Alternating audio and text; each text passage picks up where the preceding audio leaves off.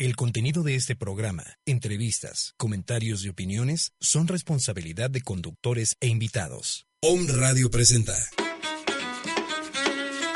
La Escuela de Estudios Superiores en Medicinas Alternativas y Complementarias, Massage, presenta. Conciencia Saludable, con Israel Rosales y Daniel Vázquez. Una oportunidad para escuchar a los especialistas que te ayudarán a recobrar tu salud física, mental y espiritual. Reconcíliate con tu salud. Iniciamos.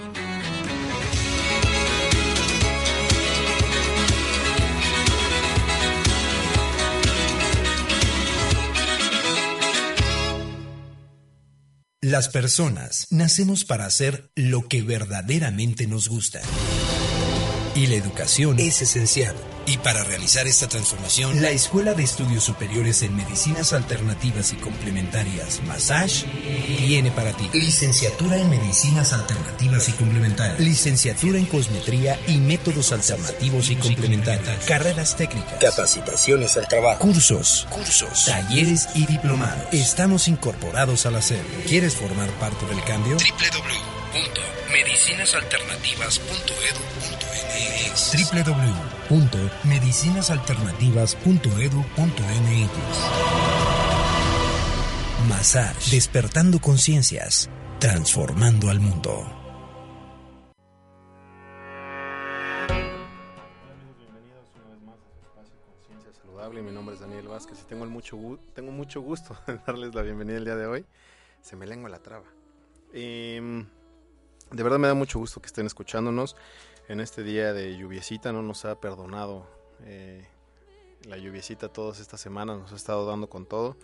Pero es muy bonito porque así puede lavar todas las calles, todas las emociones, toda esa agua, toda esa caída energética, pues nos va limpiando, nos va purificando, va limpiando nuestras, nuestra salud, nuestro aire, y pues bueno, nos da la oportunidad de poder convivir con esta otra parte, de aprender a fluir, de aprender a ser como el agua, que simplemente encuentra el camino para poder eh, desarrollarse y seguir hacia donde va su propia fuerza, su propia energía, y así podemos aprender de ella. Eh, el agua, siendo emoción, es igual que nosotros, que nos deja esa oportunidad de ser la fuerza destructora o la fuerza limpiadora, la fuerza que apacigua, la fuerza que acompaña y puede ser una caricia como un rocío o definitivamente algo mucho más fuerte como un huracán. Pero bueno, esa fuerza yace en nosotros y nosotros podemos dirigirla, manipularla a como creamos que es lo más conveniente. El día de hoy tenemos un tema muy bonito. El día de hoy nuestro tema es la cosmogonía indígena en la salud y la enfermedad.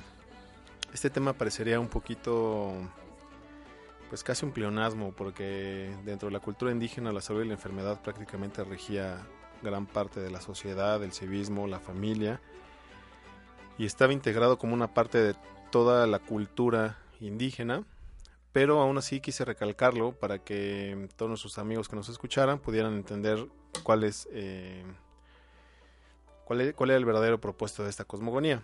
Antes de entrar en tema, pues quiero recordarles que estamos transmitiendo a través de Home Radio. Este es el espacio y esta estación dedicada a ustedes. Estamos en Puebla, en la calle Citlaltépetl número 4, Colonia La Paz, para quien quiera poder visitarnos un día y que están aquí eh, como audio oyentes y ver en vivo toda esta magia que sucede atrás de cabina. Y bueno, también agradecer a nuestro patrocinador Massage que hace posible tener esta hora dedicada también para ustedes y para compartir muchas ideas, experiencias de los invitados y temas que están totalmente relacionados con la salud, este nuevo concepto y esta nueva percepción de la salud. Cualquier duda que tengan sobre la institución, pues pueden visitar el Facebook, eh, nos encuentran como Massage Medicinas, Medicina Alternativa, todo junto, o en la página de internet en www.medicinasalternativas.edu.mx y también si quieren llamar por teléfono, está, eh, bueno, los que nos están escuchando desde fuera es el 01222 266-0933 o con terminación 296-6020 o al 01800 08 723 37. Ya si quieren eh, participar o ya tienen todas las la información de los cursos y talleres, eh, carreras técnicas y licenciaturas que están promoviendo en la escuela, pues bueno, pueden visitarla eh, para su inscripción. Ahorita estamos en temporada de inscripción. es directo en la calle de, 27 mm, Oriente, número 401, esquina 4 Sur, Colonia El Carmen. Estamos muy cerca de Plaza Dorada en Puebla. Y por favor todo el tiempo estén conectándose a la página de internet de Facebook. Nosotros tratamos de promover aquí todos los cursos que hay. Ahorita viene uno para los chiquitines, que va a ser eh, el curso de verano Va a haber muchísimas actividades, van a tener yoga, danza, baile, eh, muchas otras actividades recreativas. Y pues les va a fascinar a los chiquitines en esta, esta oportunidad que tenemos eh, de vacaciones que puedan entrar en contacto con lo que es pues su propia esencia, la naturaleza. Y les va a gustar mucho, de verdad. Y hay otros talleres, hay un taller de eh, aztecas, viene un taller de plantas medicinales en diciembre. Entonces, para que se puedan ir programando y puedan ir guardando eh, un dinerito para que puedan compartir con nosotros todo el tiempo que puedan. ¿Qué más? Ah, también nos pueden visitar en www.omradio.com.mx y también en iBox todos los programas que han sido grabados eh, son subidos a iVox. Ahí se suscriben al canal de Om Radio Puebla. Nos buscan por índice alfabético, más bien por índice cronológico y ahí nos encuentran. Eh, para que puedan bajar cualquier programa que haya pasado, que les haya gustado, que quieran compartirlo con un amigo. Y bueno, entrando hoy en tema, vamos a definir primero qué es la cosmogonía. La cosmogonía no es propia de los pueblos indígenas, la cosmogonía es propia de cada cultura, cada civilización, cada etnia, en cada diferente época del planeta, en cada territorio, en cada zona geográfica y la cosmovisión simplemente se puede definir de una manera muy general como la forma en que cada pueblo, cultura, entiende, clasifica y ordena el universo para actuar sobre él. Es la visión que tienen sobre el mundo. Cuando digo que es la forma de clasificar es porque cada cultura ha tenido una forma de comprender desde la naturaleza hasta la piedra, hasta los animales, hasta el ser en sí mismo como lo que es, eh, digo la palabra universo porque comprende no solo lo que está sucediendo en este plano, sino lo que nuestros antiguos o nosotros mismos eh, en la actualidad pues tendemos a ver al cielo y vemos las estrellas y nos preguntamos qué más hay. Cuando tenemos la oportunidad de sumergirnos en el mar y entonces siempre nos queda la duda qué más hay, ¿no? El agua es un elemento que nos deja cuando estamos en el mar nos deja ver un poco, unos cuantos metros, pero no sabemos exactamente qué hay en las profundidades. Todo eso es parte del universo todo eso es parte de las dudas que tiene el ser humano y que ha tenido el ser humano desde que se ha juntado como sociedad, como, como ser sapiente, como ser consciente. Y entonces todo esto es la cosmovisión. La cosmovisión es lo que piensan, lo que creen, las verdades que siguen y cómo se mueven a través de este universo, cómo lo adaptan eh, para poder encontrar su, su propia comodidad, su propio espacio. Eh, una forma muy sencilla de entender esta cosmovisión es qué reglas sigo, qué reglas me compré, qué reglas desarrollé yo, ¿no? qué valores desarrollé yo. Eh, poco a poco voy llevando todas esas creencias a todos los planos de mi, de mi existencia, como puede ser el trabajo, la escuela, los amigos, la familia todo eso es parte de la cosmovisión, la forma en que me relaciono con todo el entorno, con todo el contexto, con la naturaleza, con los animales, con las personas de mi familia o las personas que no son de mi familia. Para entender un poco más de la cosmovisión hay que también definir lo que sería cultura. Y a grandes rasgos, lo que es la cultura es el conjunto de rasgos distintivos, pueden ser espirituales, pueden ser materiales, mentales, afectivos, que caracterizan una sociedad o pueblo. Aquí se engloba eh, desde, lo, que es el arte, su propio conocimiento, ya sea heredado, desarrollado o, las nuevas formas de adquirir conocimiento, sus costumbres, sus valores, sus tradiciones, sus creencias y la forma en que utilizan todo, esos, todas esas manifestaciones eh, comunes, por decir, de esta conciencia colectiva para pues sobrevivir, ¿no? Para interactuar, para, para llevar su vida cotidiana. Entonces, la cultura está dentro de la cosmovisión y entonces aquí viene la parte importante. ¿Qué es la salud y qué es la enfermedad? dentro de la cosmovisión indígena, eh, se tenían, la, bueno, son las creencias en que cada pueblo interpreta la salud y la enfermedad. Porque dentro de todos nuestros pueblos originarios hay, eh, tiene, tiene sus particularidades, aunque en general entendían que la salud y la enfermedad venían mucho más allá de un cuerpo eh, que podía enfermarse o podía mantener la salud.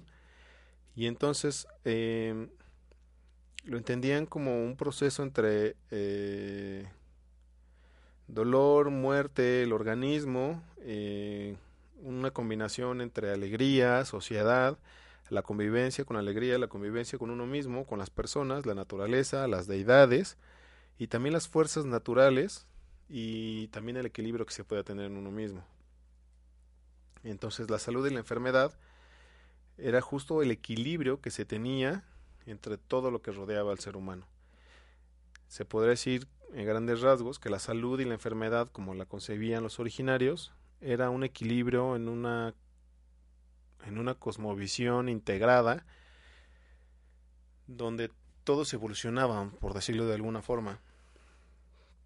Por lo tanto, la enfermedad era la pérdida del equilibrio con uno mismo y entonces esa pérdida de equilibrio podía ser una pérdida a nivel emocional, a nivel mental eh, o a nivel físico, ¿no? Por algún accidente o causas naturales. Y entonces este desequilibrio con uno mismo llevaba a un desequilibrio con el entorno. Eh, la enfermedad, como la concebían los originarios, también estaba basado en frío y calor, eh, refiriéndome a, un, a un desequilibrio energético, un desequilibrio como en esta polaridad que, que, que tiene el mismo cuerpo.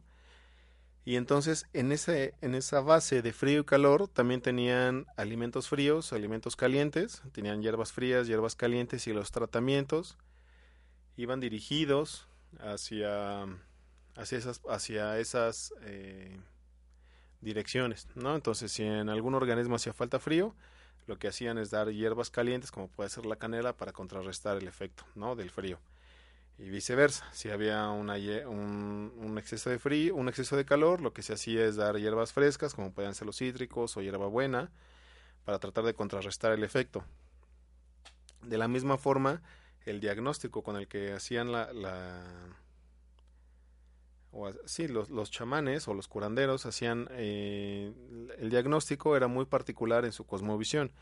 No era, no era a base de protocolos como se tenía hoy, pero eran muy eficientes, ¿no?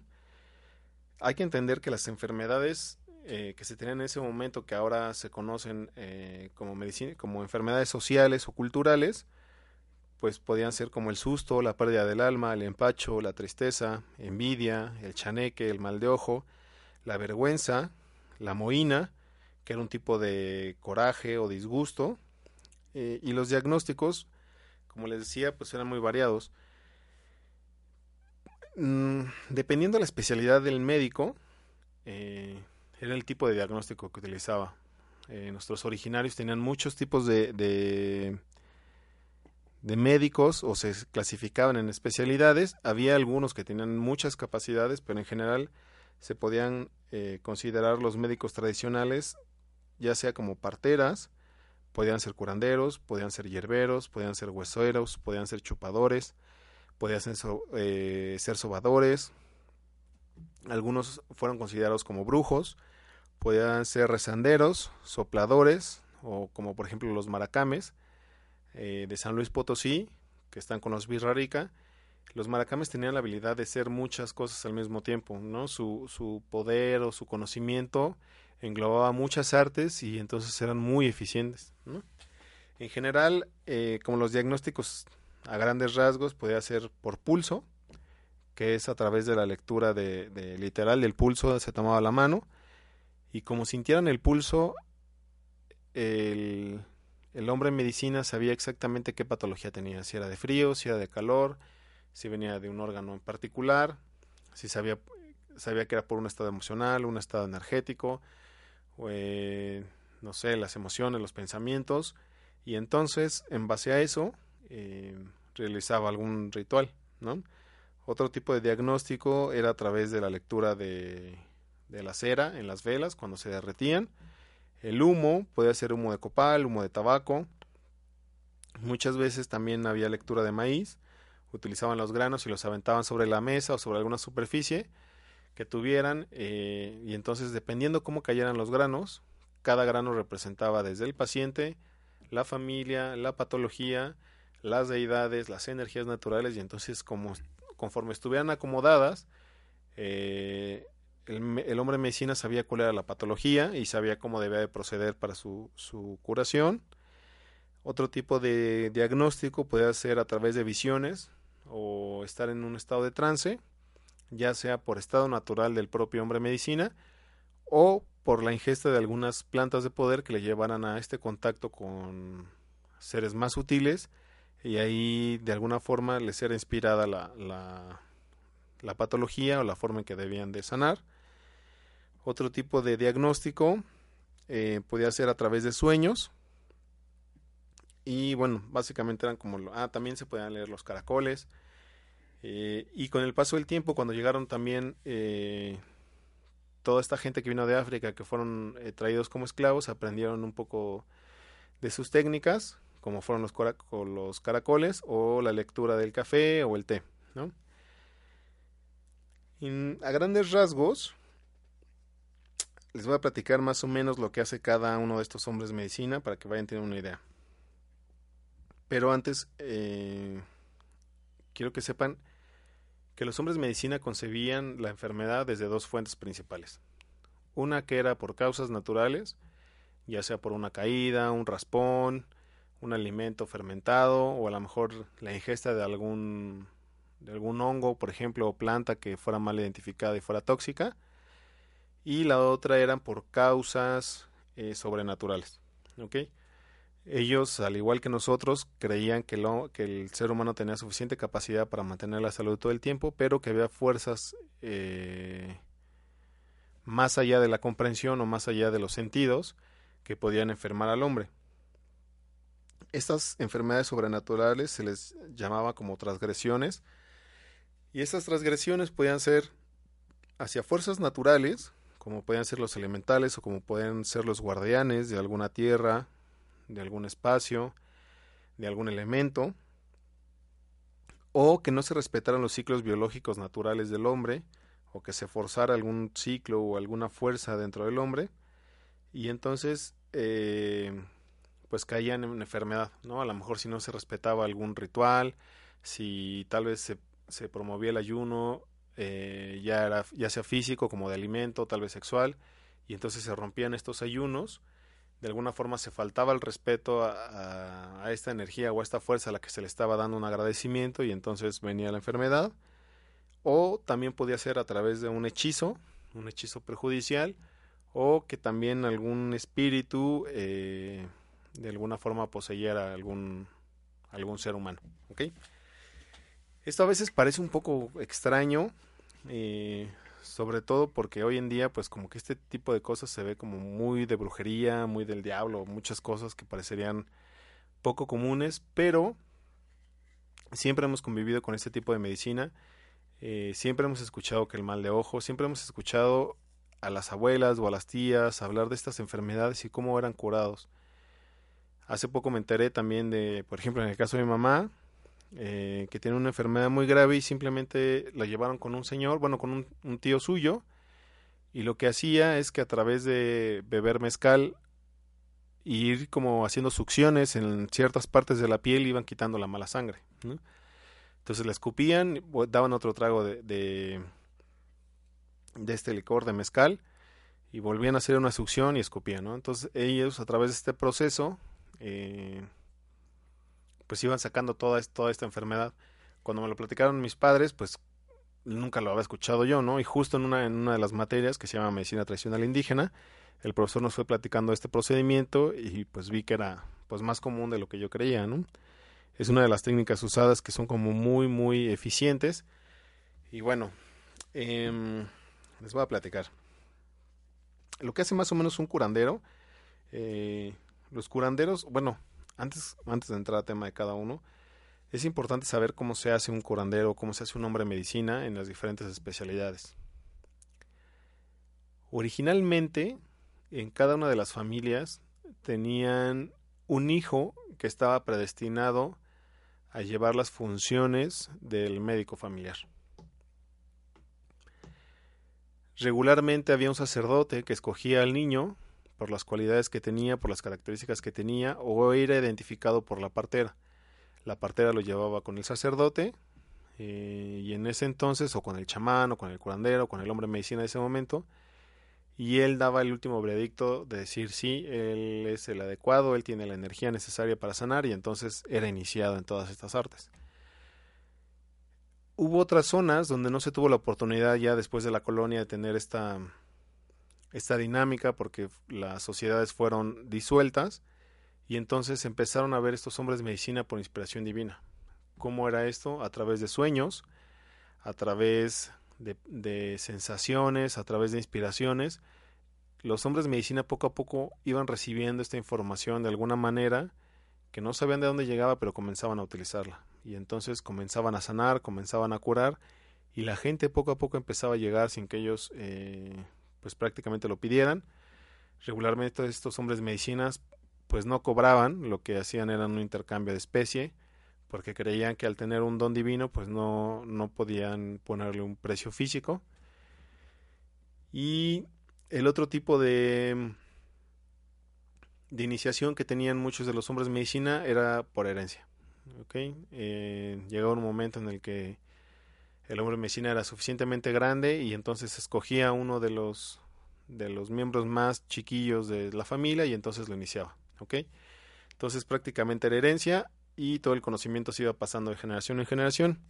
Así, por ejemplo, los curanderos eh, lo que hacían era una asignación con la divinidad hacían una transferencia de conocimiento de todo lo que sabían a través de los sueños y entonces tenían la capacidad de curar cosas muy simples como el empacho hasta cosas más complicadas como puede ser un embrujo. Eh, a veces llegaban los curanderos a hacer limpias, llegaban a hacer algunas lociones, ungüentos, loción, em, este, preparados como brebajes para que el paciente pudiera recuperar su salud.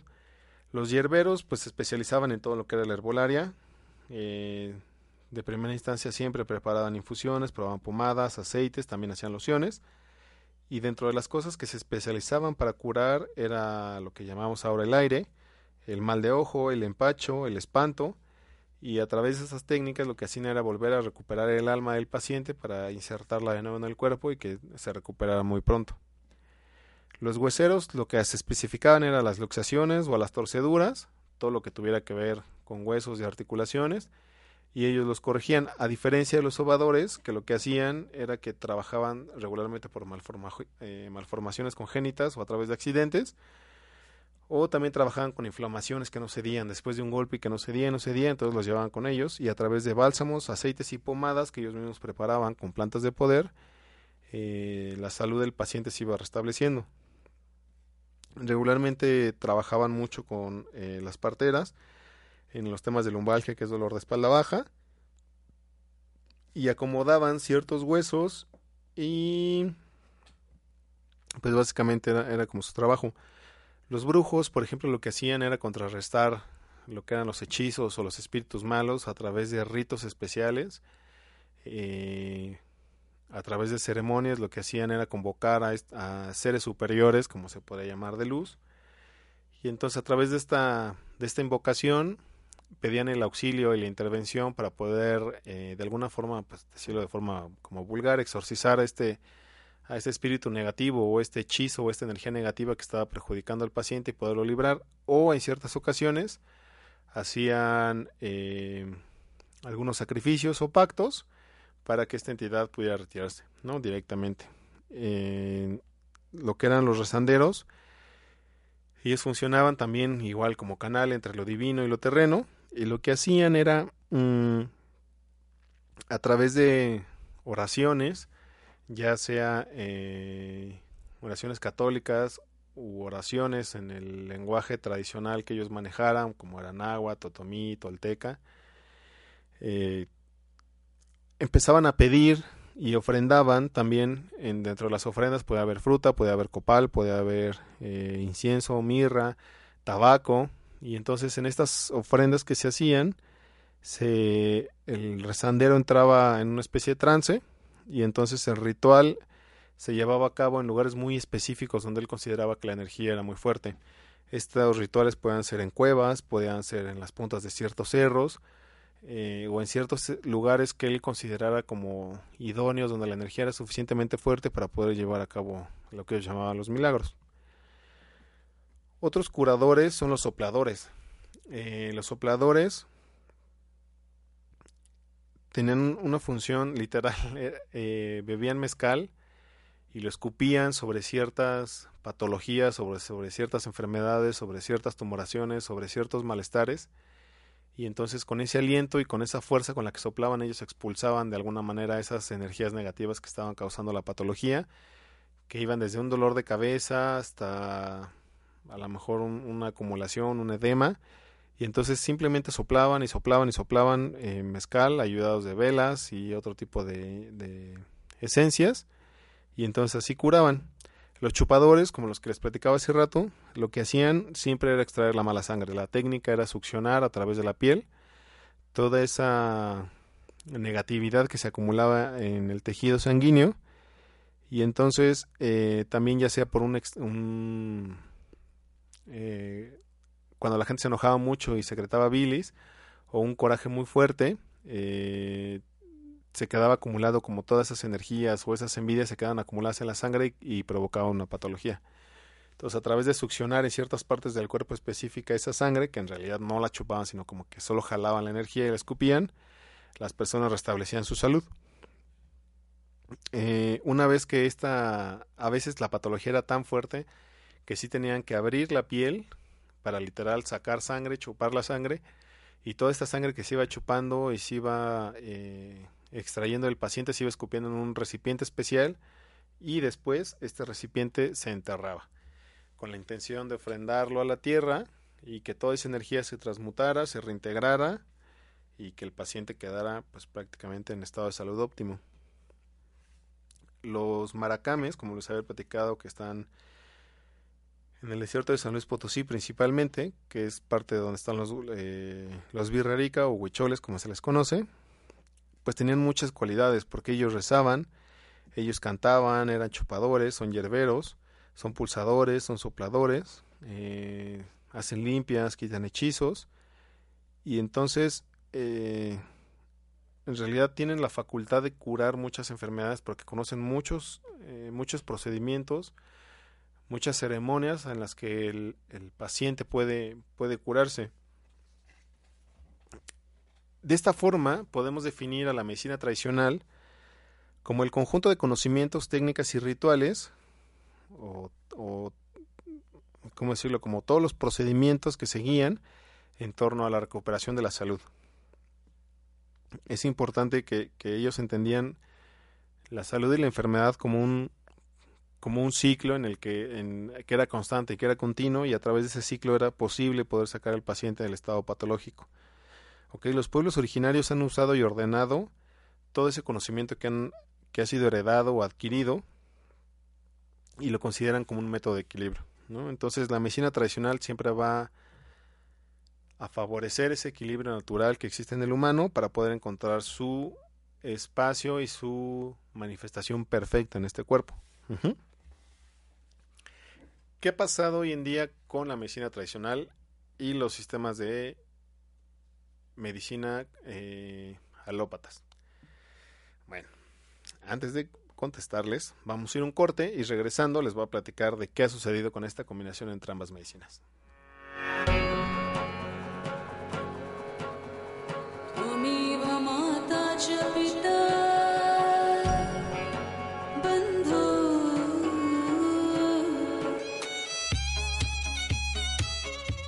Estás escuchando Conciencia Saludable, Massage, transformando conciencias, cambiando el mundo.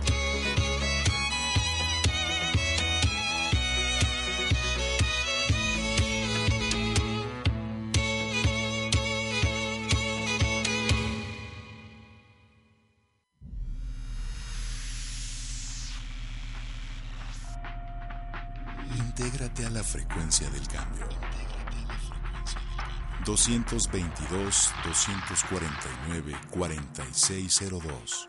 WhatsApp 2222 066120. Contáctanos. Las personas nacemos para hacer lo que verdaderamente nos gusta. Y la educación es esencial. Y para realizar esta transformación, la Escuela de Estudios Superiores en Medicinas Alternativas y Complementarias, Massage, tiene para ti licenciatura en Medicinas Alternativas y Complementarias, licenciatura en Cosmetría y Métodos Alternativos y Complementarios, carreras técnicas, capacitaciones al trabajo, cursos, cursos, talleres y diplomados. Estamos incorporados al hacer. ¿Quieres formar parte del cambio? www.medicinasalternativas.edu.mx www.medicinasalternativas.edu.mx Massage, despertando conciencias, transformando al mundo. ¿Qué tal? Soy Almalicia Sánchez y te invito a escucharme todos los martes, 6 de la tarde, para compartirte información desde la mirada de constelaciones familiares, en donde tú y yo podremos conectarnos de alma a alma y juntos lograr una reconciliación con nuestra historia y nuestros orígenes. Y nuestros orígenes. La cita es en tu programa Reconocimiento del Alma. Convoca Cereda.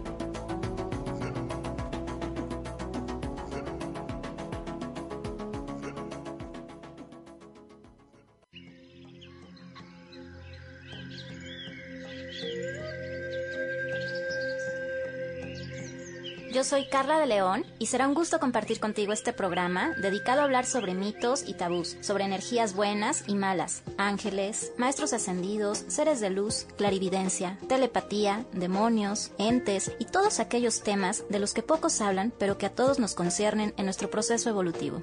Ángeles, divinidades y los otros, todos los martes de 7 a 8 de la noche.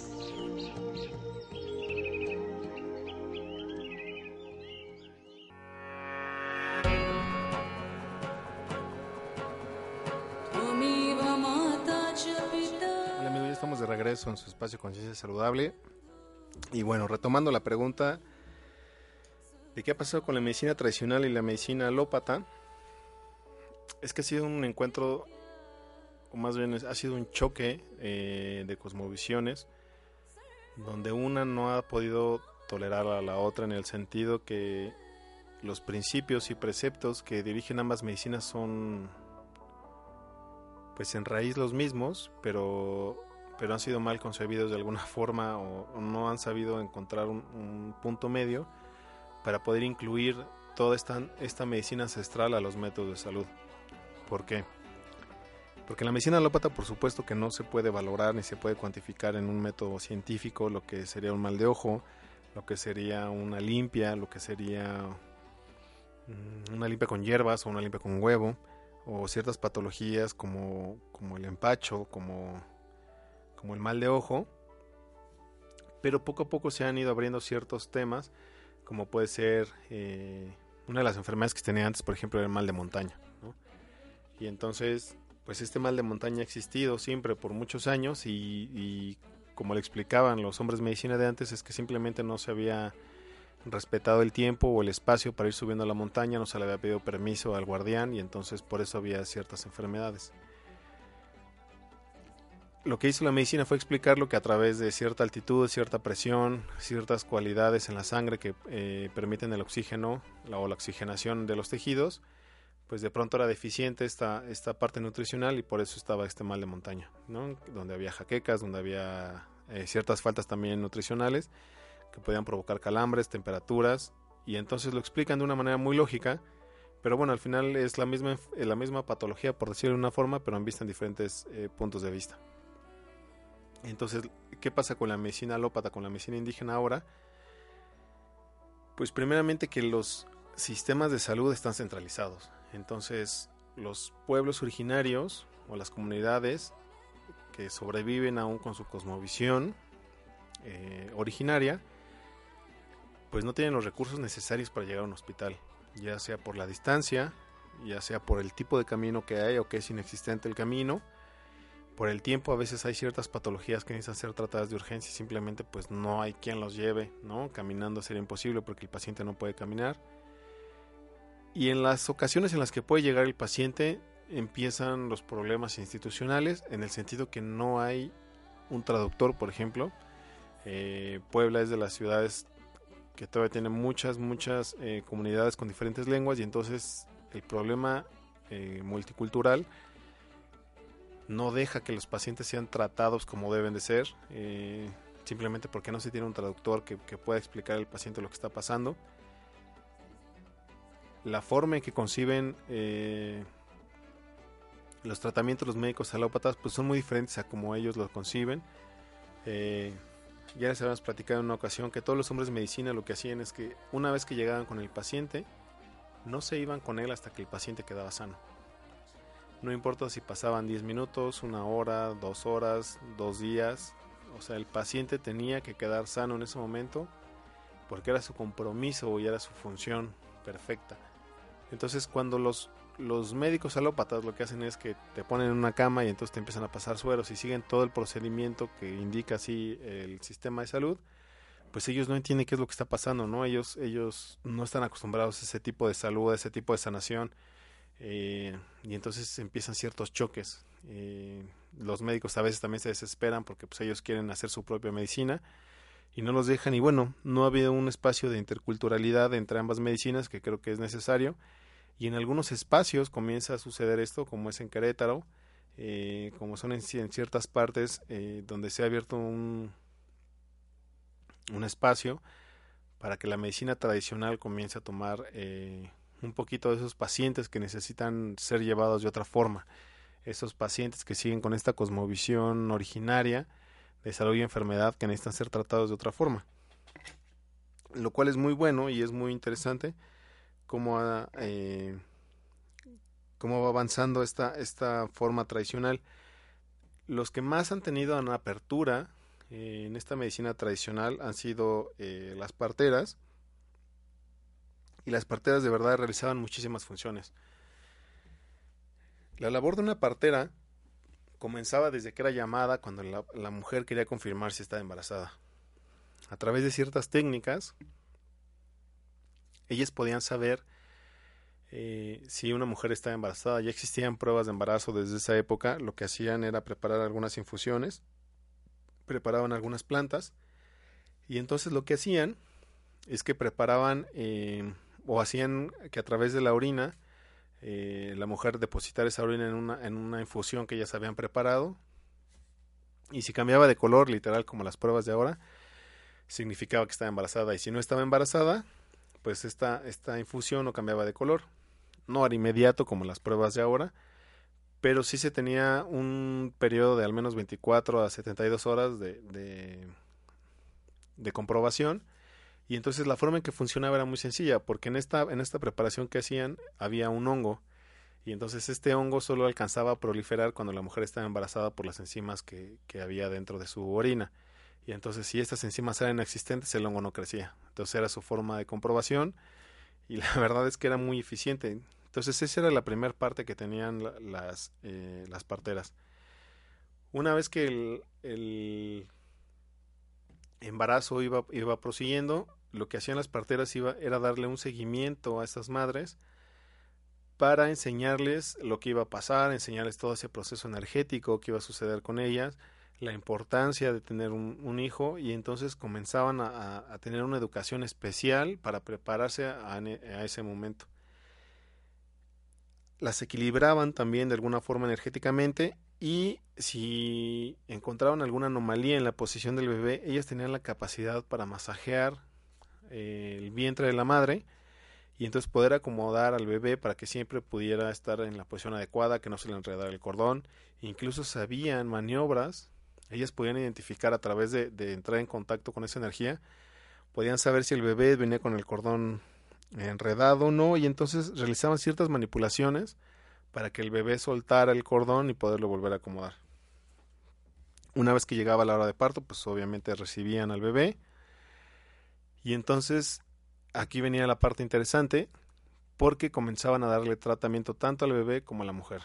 ¿Qué pasaba con la mujer? Em, entraba en un periodo que regularmente era ingresada a un temazcal y en este temazcal recibió una terapia eh, de manteado, se le llama, donde se le cierra la cadera, donde se limpiaba energéticamente de todo el remanente que era el embarazo para que ella quedara en el, en el mejor estado de salud para poder comenzar una lactancia adecuada y una crianza adecuada.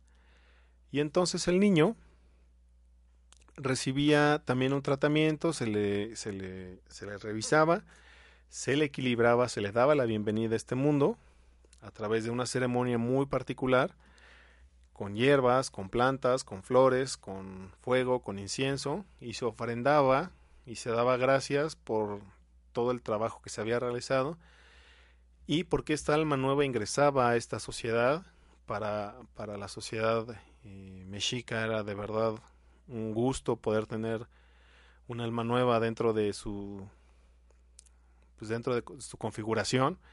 Eh, era tan importante que por ejemplo estaba penado eh, la pena capital en ese entonces era la muerte a cualquier persona que indujera el aborto provocado tanto a la persona tanto a la madre que lo que lo solicitaba como al como al hombre o la mujer que, daba el servicio eh, eran sometidos a pena de muerte. Entonces así de importantes eran, eh, eran los bebés para, para ese entonces. Y entonces em, se, le iba dando eh, tratamiento hasta que el niño crecía y entonces terminaba la labor de la partera. Las parteras tenían la facultad de realizar también infusiones, preparados, curaciones, brebajes, con el fin de ir equilibrando cualquier eh, molestia o retraso o adelantamiento del parto. Ellas eh, tenían cierta clarividencia que les permitía saber cuando algo no estaba saliendo bien, cuando, cuando no estaba saliendo bien, y entonces pedían o ofrecían un ritual o daban ofrendas para que toda la energía se acomodara y pudiera eh, llevarse a cabo la, la, manera adecuada de la, de la medicina, ¿no? del parto en general, lo que les quiero platicar con toda esta medicina es que la cosmogonía indígena sobre la salud y la enfermedad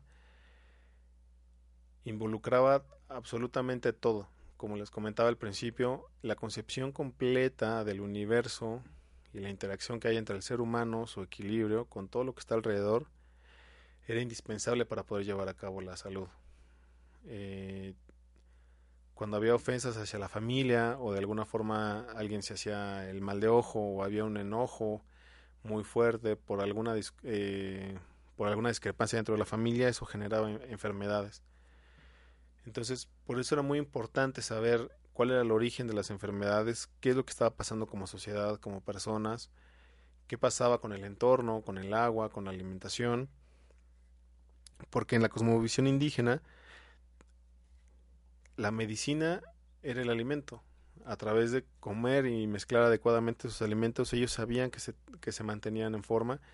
El maíz era uno de los alimentos básicos, el frijol, la chía, el amaranto, eran alimentos indispensables sin importar la clase a la que pertenecían, refiriéndome si eran hombres de campo, si eran eh, lo, bueno, si estaban dentro de la parte política, si estaban dentro de la parte religiosa o sacerdotal, esos alimentos siempre estaban en toda comida porque los consideraban como indispensables y sagrados que les permitían mantener ese equilibrio entre hombre, eh, salud, divinidad y las fuerzas naturales. Y por eso es que quise empezar todo este programa en esa parte de entender lo que era la cosmovisión, lo que era la cultura, lo que era la salud, la enfermedad, y entender cómo se regían eh, desde ese punto de vista las cualidades o las partes más valiosas que tenían en ese momento la cultura originaria era su salud. A través de una buena salud iban a tener buenos guerreros, iban a tener buenos recolectores, iban a tener buenos cazadores, iban a tener buenos gobernantes. Entonces, para ellos la salud era su divisa más importante para poder llevar a cabo su sobrevivencia como civilización su sobrevivencia en esa conciencia y desde ahí partían siempre y desde ahí compartían y desde ahí crecían y siempre proyectaron todo lo que era esta salud enfermedad hacia otras partes del mundo ellos compartían muchísimo con otras culturas eh, Hoy en día se sabe que también existía acupuntura en Mesoamérica a través de las puntas de maguey. Hacían trepanaciones, hacían cirugías a corazón abierto y utilizaban un tipo de madera que era absorbible en caso de que había fractura expuesta. Entonces hacían cirugías y reconstruían miembros. La verdad es que estaban mucho, mucho, muy avanzados. Eh, estas técnicas más avanzadas las realizaban los sacerdotes. Pero siempre, siempre todo el mundo tenía acceso a esta medicina. Y eso era lo bonito, que, que todos se entendían y trabajaban para un bien común. Y en ese sentido se basaba la cosmovisión indígena en lo que era la salud y la enfermedad. Y pues bueno, llegamos al final de nuestro programa. Espero que les haya gustado, espero que no se hayan dormido, porque sí fue mucha información. Pero bueno, esta es una de las materias que tomamos eh, en la escuela, en Massage, en la carrera de Medicina Alternativa y Complementaria. Entonces, esta, esto que les comenté ahorita, pues es una parte de, de lo que vimos en el curso. Si les gustan todos estos temas, si les gusta eh, pues combinar lo que es la medicina alópata con la medicina tradicional, herbolaria y otras técnicas energéticas, pues ya saben dónde buscarnos. Estamos ahí en la 27 Oriente. Eh, manden un correo, vayan a visitarnos o, o márquenos para poder platicar eh, personalmente y poderles compartir, que se vayan un día a escuchar alguna clase para que sepan de qué se trata. Y pues bueno, siempre es un gusto compartir con ustedes. Mi nombre es Daniel Vázquez y los espero el próximo martes. Bendiciones.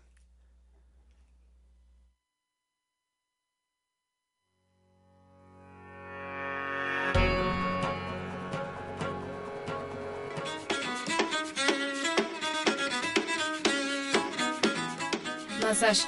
Transformando conciencias, cambiando el mundo. Una oportunidad para escuchar a los especialistas que te ayudarán a recobrar tu salud física, mental y espiritual. Reconcíliate con tu salud. Te esperamos en el próximo programa. Tu despertar ha comenzado.